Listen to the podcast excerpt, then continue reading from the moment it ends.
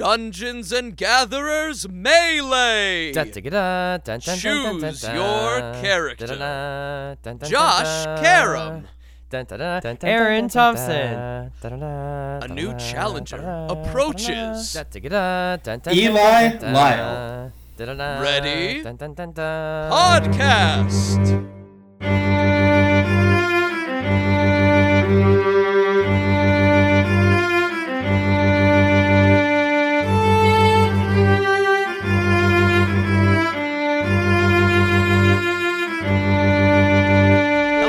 Everybody, and thank you for tuning into the Dungeons and Gatherers podcast, where not only two nerds, but three nerds today talk about Dungeons and Dragons, Magic the Gathering, and other fantasy related things. We want to welcome our special guest on, Eli. How's it going, guys? Glad to be here. We're glad to have you on because we needed we needed some insight for today. We needed some help because we're going to talk about a Dungeons and Dragons related topic today. We're talking about modules and we're talking about homebrew and we're talking about both of them compared to each other. All right. So, admittedly, I don't do a lot of modules. Um, Out of the Abyss is the first module I've ever played.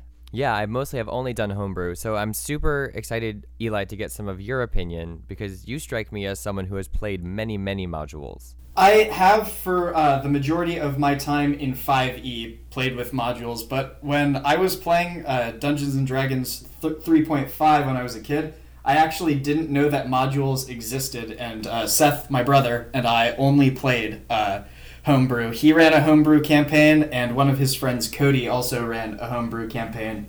So when I was younger, that's actually all I knew of Dungeons and Dragons. But from 5e, I have uh, played through and run Curse of Strahd, Icewind Dale. I've played through a little bit of uh, Hoard of the Dragon Queen, uh, Rat Rage of Tiamat, or whatever the name for that one Yeah, is. the Rise of Tiamat. Rise of Tiamat, that's it. So I am pretty familiar, I'd say, with how they like to structure modules in uh, 5e. This is very good. I do have to I do have to ask though, when the day that you realized modules were a thing, what was your reaction? Was it like some someone else writes D&D stuff too? I was like, are, are you kidding me? I don't have to go around and think of every single thing uh, that you do? Because the first module I actually played was Storm King's Thunder. One of our friends hosts an ongoing uh, Storm King's Thunder game that we've been playing for three years at this point, and I was like, wait, you're not gonna like make this up all on, on your own? That's that's crazy. And then I started reading through a bunch of them, and I'm like, wow, Wizards of the Coast like really knows their stuff, like really does what they they need to to make them fun. That's one thing I just got to say right there. 3 years for Storm King's Thunder. I actually didn't know a module could run for 3 years. Makes me nervous for Out of the Abyss. Are we going to be stuck in the abyss for 3 years? Unfortunately, I, th- I think uh, the average playthrough is stuck in the abyss forever. Oh no. So the Damn sunlight is just a different campaign that exists in some other world. There's no there's no world outside of the abyss itself. I'm gonna admit on mic, so so Seth, I'm sorry whenever you listen to this, that when I was looking through I found like a master list about a bunch of like modules and there was one for Out of the Abyss and I looked respectfully, just like a little overview, and it does say uh, eventually we will get out of the abyss. Eventually. Uh oh. That's a that's a promise or a threat, Aaron. It's a threat. It's a Okay. At this point, it's a threat that I will get out of the abyss. But I think mm-hmm. that's an interesting point that we're bringing up with the idea that a module could last for three years. I think one of the plus sides to modules is definitely prep time and the longevity of the prep that you do because when you're homebrewing a campaign and something goes like very awry or even you get past the point that you did you're like oh my god i have to write so much more i, I, I where's the world after this point so i think modules are definitely a big helpfulness too no don't worry we got we got so much of this story written out already Yeah, I would tend to agree with you uh, there, Josh. I did a brief foray into running a homebrew campaign. I was actually trying to run a homebrew Avatar The Last Airbender campaign where my players were playing as uh, soldiers in the in the Fire Nation right after the attack on the air nomads and all of the morally gray choices that would come with that. But you're right. If your players go off track, it is it just becomes quite hard, at least in my opinion, to really get back up to that level that the modules you know have you at from the start. Not to say that you know it can't be done. Just it takes uh, a special kind of person uh, to be able to do that world building and you know really set all that up for the players when the module does it for you. It's oh, it's so true. Aaron Aaron knows better than anybody. I, as a DM, I delve mostly into homebrew content, so And it's awesome. I find myself planning like four or five different ways things could happen constantly because I'm like, I at least need to give myself an edge before I have to write the next thing. which we appreciate as as players i like it a lot it's very tailored to whatever we choose to do but i know it's so much overhead That's a fair point towards homebrew as well, and I don't. I I speak from. I've played a, a handful of modules. I DM'd one. I actually have my original Lost Mines of uh, Phandelver book right here, the first module that I ever DM'd like five years ago now. So it's sitting next to me.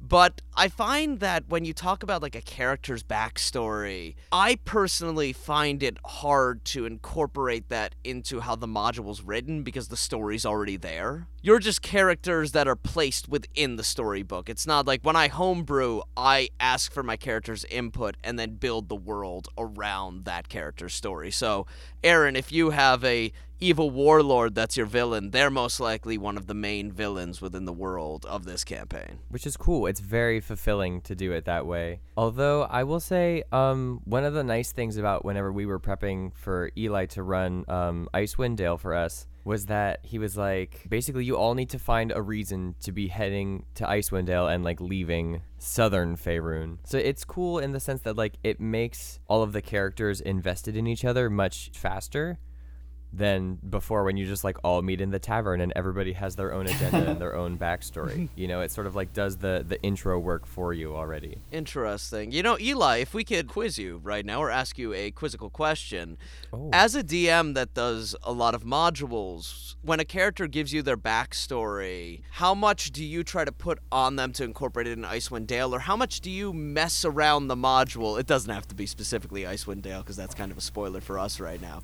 But whatever module it is, what do you do to try to weave that character's backstory within the module? So maybe this sounds a little counterintuitive, but I like the best way to do this is to not make the player characters the, you know, hero initially in the story. When you're like starting out level 1, you're not going to be a famous, well-known adventurer.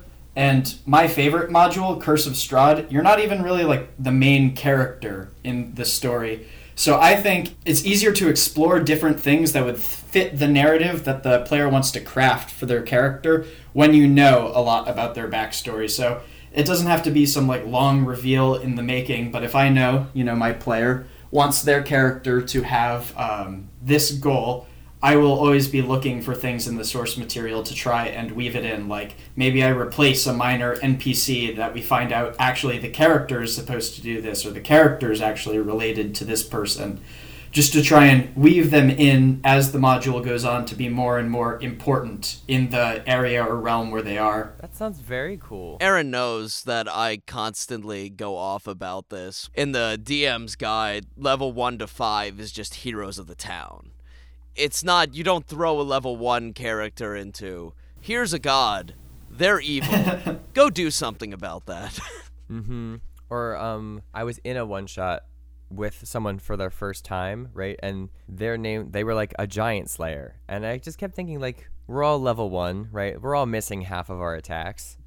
There's a certain degree of cognitive dissonance that's like, are you a giant slayer, really? I'm like, what? What happened there? Granted, he rolled really well the whole night, so like, it's fine. He Maybe he actually giant was a giant slayer Yeah, then. exactly. I'm gonna bash the folk hero background for a second here, so everyone follow me. Go on this. off. The fact isn't one of the like things in the folk hero background that you slayed like this giant that invaded the town. It's something like that. Like you I don't- defended your town from a monster. It's not single-handed. There's no way. It's totally a Mercutio Romeo situation where Mercutio and Tybalt were distracted, so Romeo was able to kill them. Like that's For that's all it is. It's not. There's there's got to be something deeper there. You're not killing a giant It's at level through one. I'm extreme sorry. coincidence and luck. or it's just a really tall guy in the town that they call a giant. You know, that actually just gave me a really interesting idea there, Josh. You could play as a folk hero who knows he's not, you know, worthy of uh, the praise that he gets for quote quote single handedly slaying the monster, and that makes the character have to live with these inadequacy issues, even though. I love that. I was helping one of my friends build a character, and he was thinking about being a con man, but using the folk hero background, and that like he's got this like legacy about him, where like everybody believes he's done all these amazing things, but he's really just a charlatan. And so that way you can like still have all the perks of being a folk hero, right? Well, actually not being one. Just like the the Harry Potter character, what is uh, Lockhart, Gilderoy Lockhart. yeah, Lockhart. Gilderoy Lockhart. That. Oh, I would love to play a Gilderoy Lockhart character. Just a terrible wizard. Problem for the DM though, uh, the amnesia plotline is never fun because it's like I don't want to make backstory, so you make all backstory for me. I actually think that that's kind of cool in like the early days of Critical Role, right? In the second season, Mollymauk, like it's not clear to to Taliesin at the time what his backstory is. I am currently not up to date with Critical Role, so like don't at me with you know more Mollymauk things because I just don't want to know.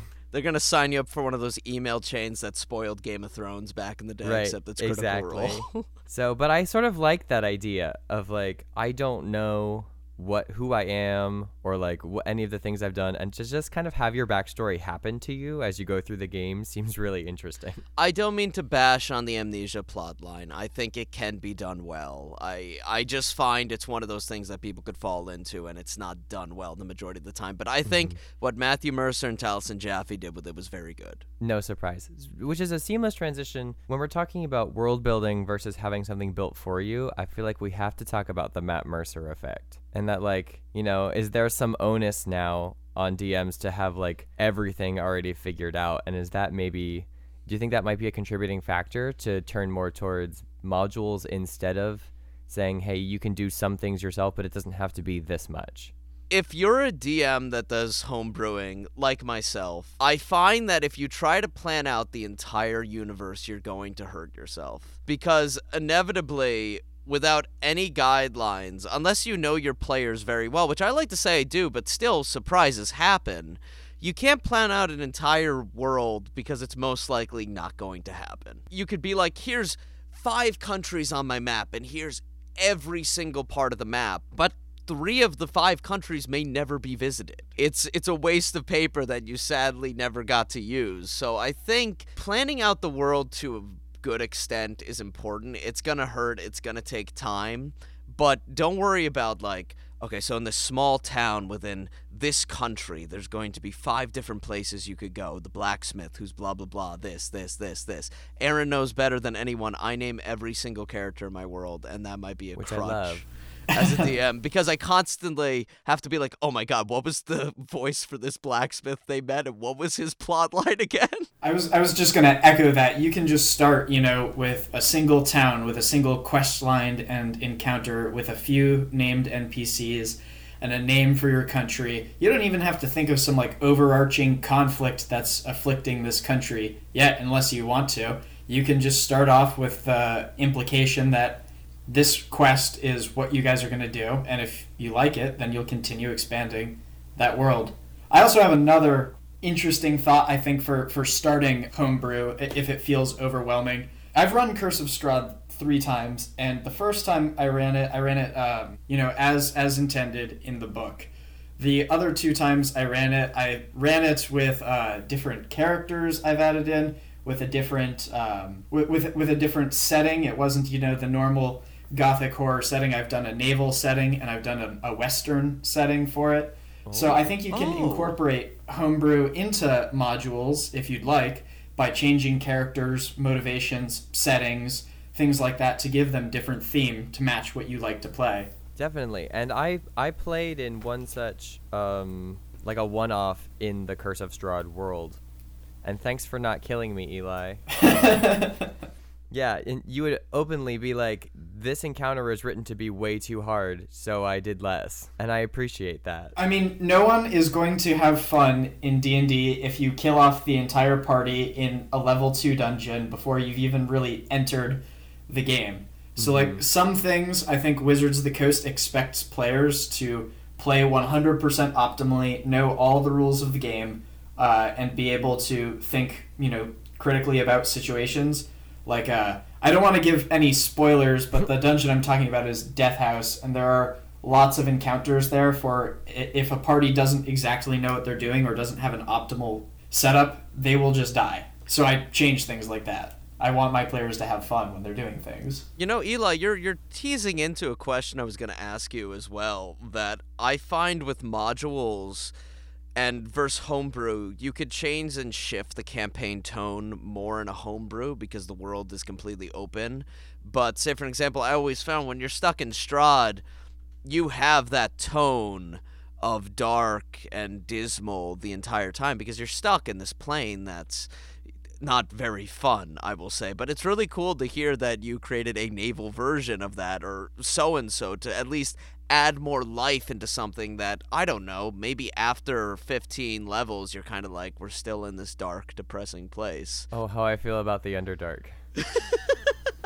I'm, I'm not gonna say you know you can you can turn Curse of Strahd or any other horror modules into you know a musical full of happiness or anything like that. But I think you can change the tone of adventures to you know similar genres. Like I think you could probably play through Curse of Strahd as a mystery, uh, and that's sort of how I ran it when I uh, did it in the Western setting. There's this you know mysterious lord uh, who you know isn't openly a vampire. Fun fact: my players didn't even know they were playing Curse of Strahd when we were playing that one. What? Oh, Cool. Yeah, yeah.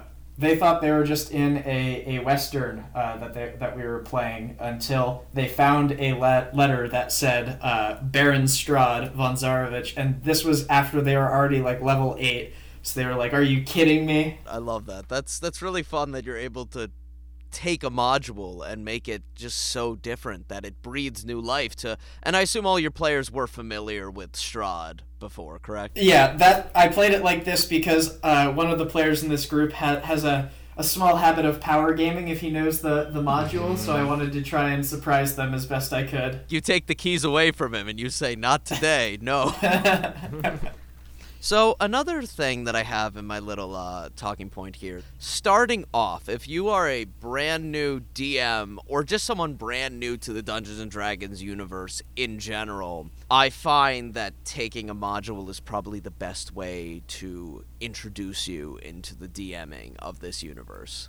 I think it's a good start, but I wouldn't necessarily start off with a full module with the intention of uh, going start to finish as a first time DM. That's a little bit in, intimidating to you know see this thick book in front of you and try and weave together all the connections that they have in it uh, from from start to finish. Uh, if you wanted to go, you know, with a module, there are lots of not necessarily Wizard of the Coast written ones, or played as one session, two sessions, uh, three sessions, which I think work very well for a beginner. And alternatively, if you have a good idea in your head that you think you can uh, flesh out quite well, then then you should you should go for that. The first time I ever uh, DM'd Five E was a was a homebrew uh, uh, homebrew heist mystery where I had all of the different players have competing goals against each other without them knowing. Eli, you're a genius. I'm just gonna say it right here for the world. There's a reason. There's a reason he made it to the podcast. And I agree. I think even just reading through some of the modules, even if it means you don't play it, just to see like the way that they talk about here's like the flavor text that you would read to your players and here's how this encounter is set up and it like even if you don't follow it word for word, it gives you a lot of like the language and the tools to be, then be able to make your own. Lost Mines of Phandelver is a Wizard of the Coast D&D book if anyone needed a short adventure to get into. But for any DM whatsoever, Aaron, you're so right. Coming up with the words to set the scene and making them fresh each time is only improved by the more modules and books that you get to read. Because I find myself getting into the trap of describing things very similarly because that's the style that I've just inherited. You have to keep your your repertoire ever changing. Exactly. So go into that DM's guide and look at all the adjectives you could use. Uh, uh, pack up your adjectives, as they say in Schoolhouse Rock. Wow. You really did that to me just now. We did it. We got Schoolhouse Rock on the Dungeons and Gatherers podcast. Today is a good day. Is this where you like put in the, the theme of Schoolhouse Rock into the podcast for the Oh, listeners? definitely. I don't think I'm going to do that, but just imagine. Imagine, if you will. Yeah, pretend it's there. I'm gonna give one second of silence. Just pretend it was inserted. Okay, there's where that it sounds went. awesome. I love that song. The other thing I was gonna bring up, I find that I sometimes tend to go towards homebrew, and there's a lot of people that do that as well because it's like. I got to spend money for this adventure, and if you know D and D well enough, you could just be like, "I'm gonna write my own adventure." Then That's fair too. I also my love in um D&D adventure stuff is I love the source books more than I like the modules because I, I also tend towards like the I would love to make it myself and make it super personalized. So stuff like and no surprise because this is a Magic the Gathering D&D crossover podcast. Things like the Guildmaster's Guide, um, the Mythic Odysseys of Theros, all of like those sorts of things that just give you more information about what running an adventure in a specific place might be like. I'm happy to, whenever we do this podcast, have my eyes opened a little bit. I think, Eli, you did also bring up a really good point how even with modules, you can warp them and change them so the flavor of players and your own DM flair gets to get inserted within this. The the perfect happy marriage between homebrew mechanics and the modules that were written themselves. Yeah, I think I think every DM who's going to do a module is going to do that uh, some somewhat. Otherwise, you're kind of just like reading through a you know pick your own adventure. So, Eli, I have a question for you then. The subject is railroading, which I think is something that happens a lot um, in D&D in general, but I know with a module, like like it has to be guided in a way that you will make it to the end of the book, right? And so how Right. do you make that interesting and still like still keep some player agency without having it feel like, well, the book is telling me that now we have to do this. Well, I, I will admit I'm sometimes not the not the best at this. I think one solution is to uh, give the players an illusion of choice, where uh, you know you give them option A, B, C, but really all options lead to A. Otherwise, you know, some modules it's going to be unavoidable. I know Rise of Tiamat uh, and that whole trilogy is quite famous for being railroady. Aside from that, I think if you don't want to go the simplified uh, illusion of choice route, you have to give them options. Like when you're in a, a quest node location, make sure you have different NPCs interact with them. Uh, you know, they're walking from point A to point B, they see uh, a quest giver, uh, and so that they'll start to accumulate options. So when they finish the quest they're on, they can make their own decision on which of those you think is um, it, they think is the most prescient. Also, there's a really good way uh, to prep for this too. It has a name. Uh, someone on Reddit came up with it, but I, I forget. So I apologize. I'm not giving them credit. But before you go and uh, go to a quest node location, you kind of have like a list of uh, characters that they could encounter in that area and what things that character knows or can can give them. And then you have a list of events that can occur and the triggers for them. So instead of having to know every single, you know, thing that could go on in this place, you kind of have the overview. And if need be you can they, they find a character or you get into a position where you can explain something to them. You can have you know your source material with you uh, so you can give them as much detail as they want. If I could ask, I guess this is to Aaron as well. We, in our first podcast, we're talking about the natural 20, right? And we were talking about the age old question of seducing the dragon. In these Tiamat books, is there a way, and I'm not saying seducing, I'm sorry, everyone out there, you don't have to seduce the dragon if you don't want to. But are there other options in the end for players if they don't want to fight the dragon? in Rise of Tiamat, I believe, unless you know the DM writes something, uh, I believe not really. It's been a long time since I have leafed through that, and I have never played all the way to the end of Rise of Tiamat because, frankly, it got boring. Uh, but I believe no, not really, unless the DM wants to change things. Yeah, I'm thinking what happens if you have like let's let's just pretend for a second that we're in out of the abyss, right? Cuz that's all near and dear to our hearts. Let's pretend that we get to a point, you know, this is purely hypothetical, but where some of us might decide not to leave the abyss, you know, where or where people might decide like, "Oh, this town seems fine." You know, like I play a druid. I don't know what's going to happen in Neverlight Grove, but what if Kiva super vibes with it and is like, "Nah, I'm good. I'm going to stay in Neverlight Grove." Like, are there ever moments when the party might just decide to settle down and like you don't want to stop playing those characters, but you you know, have you ever had a party that exits the realm of the module and then like starts something else? I've never had a uh, party that does that of their own volition. The only thing that has caused the party to want to keep playing but not be able to has been a uh, uh, TPK, unfortunately. Oh no. womp womp womp. That's depressing. That might happen to us soon. You, you made me think of something, uh, Aaron. We, we always think that like railroading in D and D is a completely negative thing. Like, oh god, we're getting railroaded again. No one wants to be playing this. But I don't think that always has to be the case. I feel like sometimes your players should feel railroaded. Like there is something happening right now, and if you don't do it, there will be real life consequences. It doesn't always, you know, feel like bad things don't always feel pressing because you know we're playing characters this isn't happening in real life so i think sometimes if the players feel railroaded it's a sign that you have built tension correctly they feel like they have to do this because They otherwise bad things are going to happen Sometimes what players crave is direction, right? There's nothing worse than like you walk into a place, right? And the DM just goes, "What would you like to do?" And like nobody everybody just looks at each other and they're like, "I don't really know what I'm doing here or what I need to be doing or where I'm going from here." Right? It's like that classic like you finish a quest and if you don't have something to tie you on to the next bit, you kind of just like sit there in like a liminal space for a minute. And that can be sort of that can be killer in a game. I think quite literally i think the uh, lack of direction is what leads to murder hoboing with uh, with you know new players. They don't have any direction so they're like all right i'm going to create some direction by doing something dumb and oh look there's a shopkeeper let me kill them Exactly. It should never come to the point where the DM has to step into the world and be like, "Oh, adventuring party. Hello. Quest over here. This is where you should go.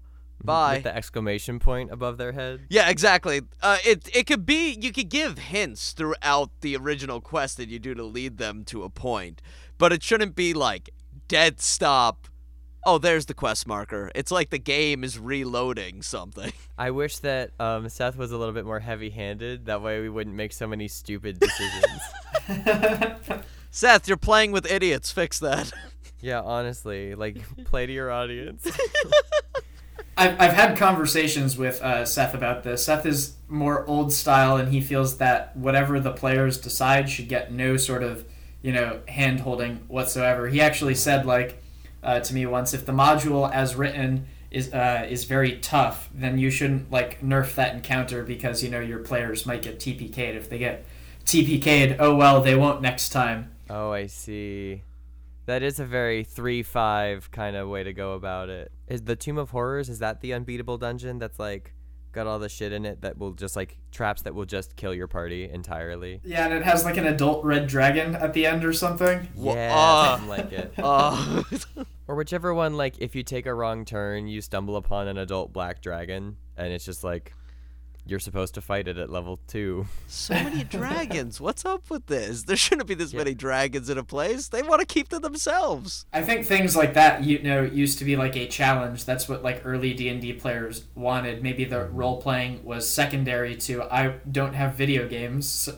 so I want to go and whack a dragon and think about it in my head. Right? Want to simulate that combat and get really gritty into the numbers. I also give modules a hand because personally, as me as a DM, I usually underplay my combats. Like I'm like, it's challenging, but I don't want to kill my players, so I got to make sure it's not too challenging. But then in the end, it turns out like these big bosses aren't the most terribly challenging thing. So I appreciate that D and D builds these encounters that are like, no, bad, death. Yeah, we've had some fights in Out of the Abyss where I'm like, shit, man. And like in between weeks, I'll be thinking about, I'll be like, all right, I have one wild shape left and two first level spells. I'm like, what can I do? Like, how can I live? How can I keep my party from dying? It's a good idea to be able to like set the tone of the campaign because sometimes players can go into it like all all cocky. I can do anything. Uh, in my in my game first game of Curse of Strahd, I think one of my party members shot a crossbow bolt at Strahd the first time they ever met him.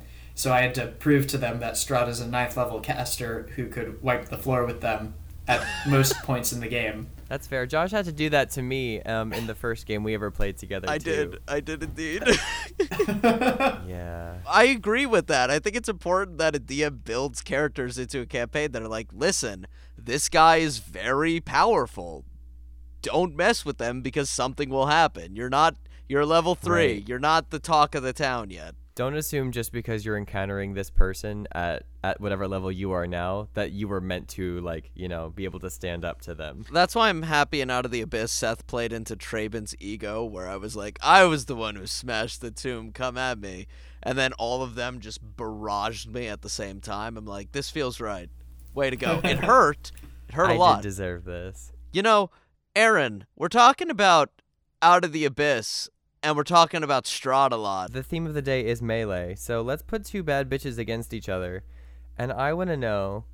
Um, let's hear your, your reasonings behind. Would you rather try and escape the Underdark or Strahd's demiplane, well, are we talking, you know, book as written, or um, or, or, or, you or know, fun Western version?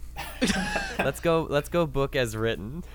Because book as written I, i'm pretty sure it like again i a spoiler warning. Okay because the ending of uh, uh, curse of strahd has something in it that essentially says like the players might be able to escape but strahd always comes back and uh, reasserts his his domain over the de- demiplane again because he has like a god backing him so I feel like I feel like you can't really escape. So I would I would much rather try and escape the Underdark because you just have to dig up, right? You, you at the end of the day, you just have to dig up. Oh, wow, now I'm going to debate myself. Okay. If I had powers, I would say Out of the Abyss because I feel as though I could enjoy at least some of the towns with Out of the Abyss. As a Josh Karam being inserted into the world, I think Strahd because at least I can live a dismal life and nobody's trying to put me in prison constantly. Well, that's true. There's less of a chance of being enslaved. Um, If I keep my head down and like dig my ditches, I'll be fine. No one's going to come after me. I feel like the average person's life though is probably better in Out of the Abyss because there's like towns and industry and stuff like that.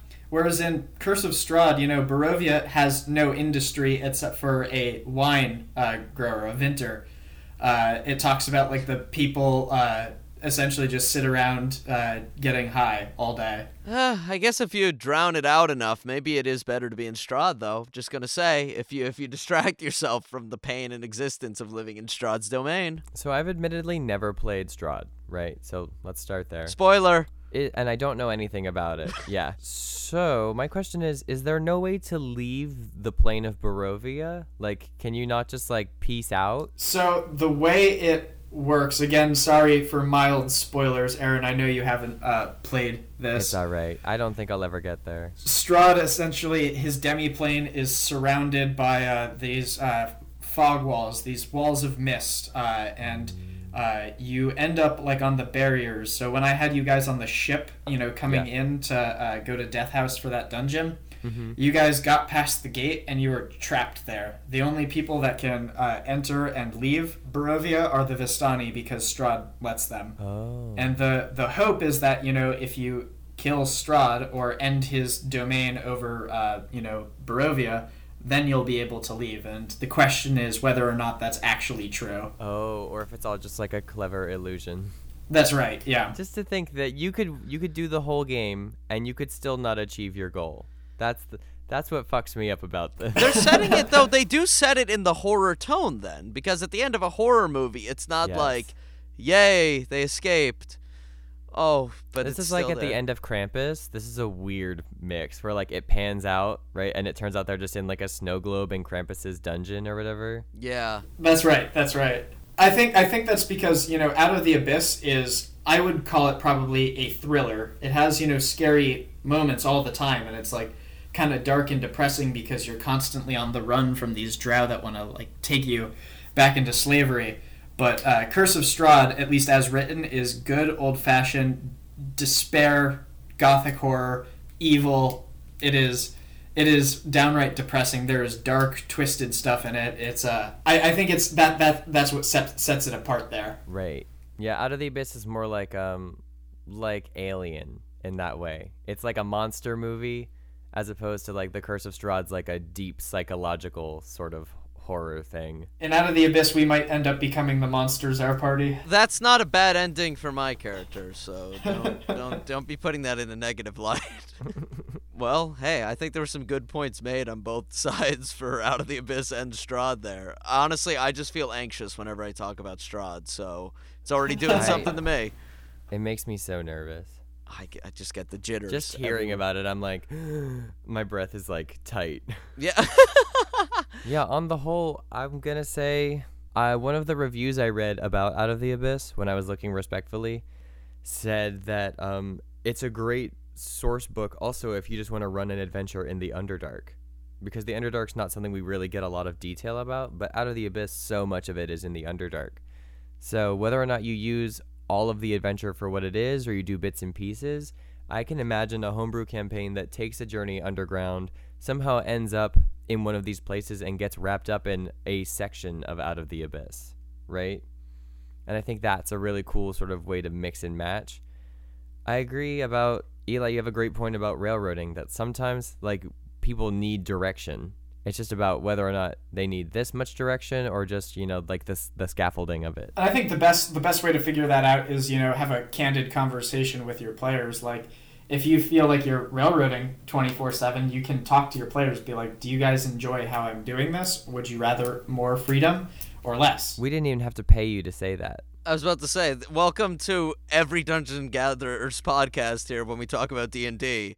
Talk to your DM, talk to your players. Just talk to them, man. They're people. They're actually your friends. Also, that's the funny part. It's true. It's like people forget that you're playing this game with your friends. I people are gonna well first off I just want to say like modules are exciting of course no matter what opinions I've said because I'm so excited for Candlekeep that's coming out soon and I'm oh, excited to break true. into the Candlekeep mysteries there but hey if you're like a new person looking to play D&D and DMing for the first time as scary as it may be get a basic like one shot or Lost Mines of Phandelver and not only just read from it but also like ask your players what is their backstory and maybe like switch up some names in the book.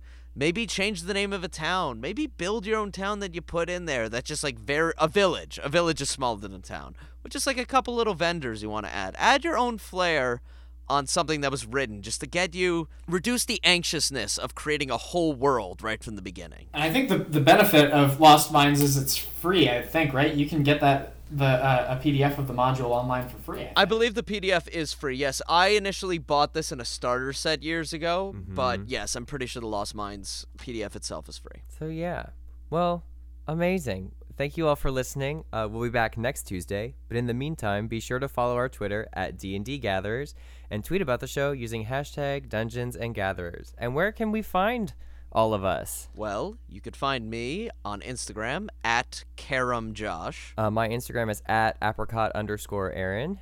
And Eli, what about you? You can find uh, my Instagram at Elias E L I A S underscore Lisle L I S L E. And Elias, you do something very uh, fantasy based on your Instagram. Is that correct? I do, yeah. I, I post a lot of stories of uh, miniature painting. Uh, it's my, my favorite quarantine hobby, and I, I paint a lot of uh, miniatures for D and D and Warhammer 40k. So if you guys want to see that cool stuff, go and check that out. Because I'm not gonna lie, I I constantly am liking them posts because I'm like, oh my god, that mm-hmm. orc looks so cool. Or even when you did an orc in one of our campaigns, I'm like, that's the orc. That's Zipkin. Oh, sorry, mm-hmm. Zipkin the gnome. If if Zipkin is hearing this, Yeah, he's an orc wow. that knows he's a gnome. He is a gnome. He's just a very tall green gnome. Oh, but guys, it looks like the timer's counting down, and that is game. The winner is the audience.